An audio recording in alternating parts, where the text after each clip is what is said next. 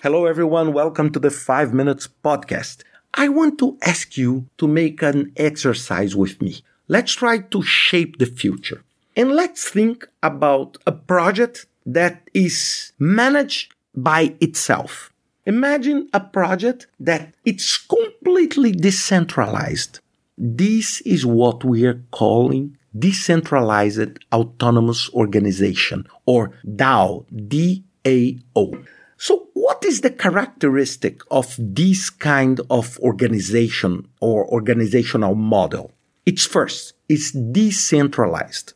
And what do I mean by that? Means there is no central point of information. There is no, I would say, structured central point of decision.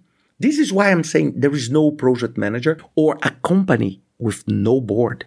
And this drives me to the second point participation. It means every single individual in the project participate on the decision making using a token, a technology token. So I want just to stop on this example and just make a quick comment on a government. If you are able to create a DAO government, it means you don't need to vote for Congress. Because what do you do when you elect a congressman or elect a president? What do you do? You are given through the vote a proxy for she or, or for her or him to decide for you, right?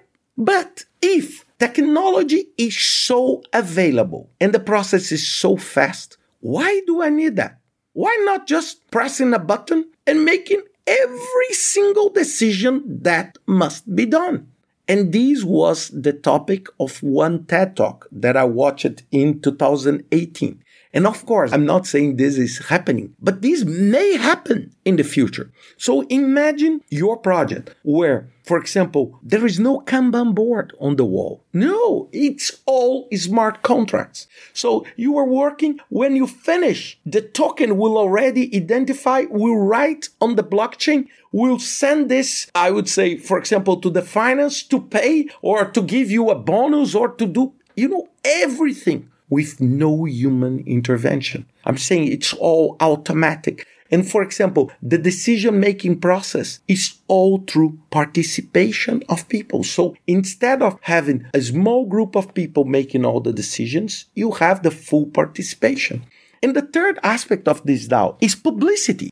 So decentralized participation and publicity because everything is registered. So it's so easy for me to see what was the decision, what generate that payment, why that payment was released. So it's not because someone approved. No, the token has already through a smart contract all of these definitions. And fourth, is a community. So instead of having someone being, I would say, auditing someone, no, the community audits everything because of the publicity. Why I'm saying this doing this exercise, I need to be honest with you. I never saw a project being managed using the full concept of DAO. I saw, of course, people using smart contracts in, in specific cases, using cryptocurrency to make some transactions, but that's it. I never saw decisions being made in a completely decentralized large scale environment. But this may happen, and this may happen soon. And for example, when people ask me about DAO, what would be the kind of project that would be a good candidate for this kind of technology? I believe that projects that use agile methods will be more suitable. Why?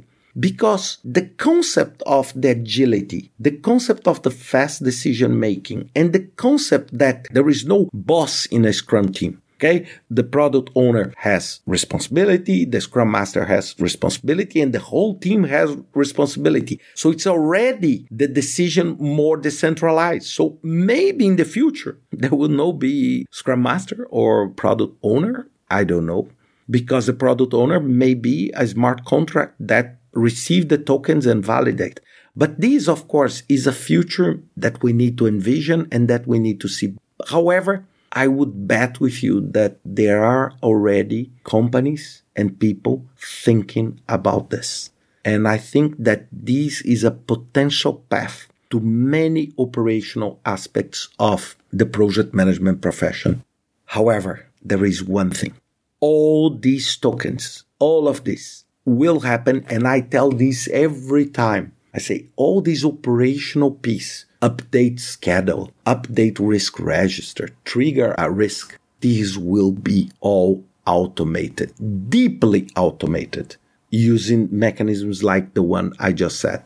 However, there is a human component of managing the project, managing crisis, managing motivation, how to work as a team.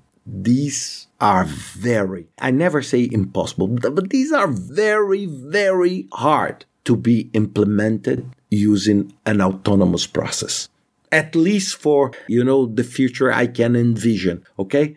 And this is where we have a massive opportunity to make an impact as a project manager, as a scrum master, product owner, whatever you want to call yourself in the field. But this is where we have our biggest potential. Think about that and see you next week with another five minutes podcast.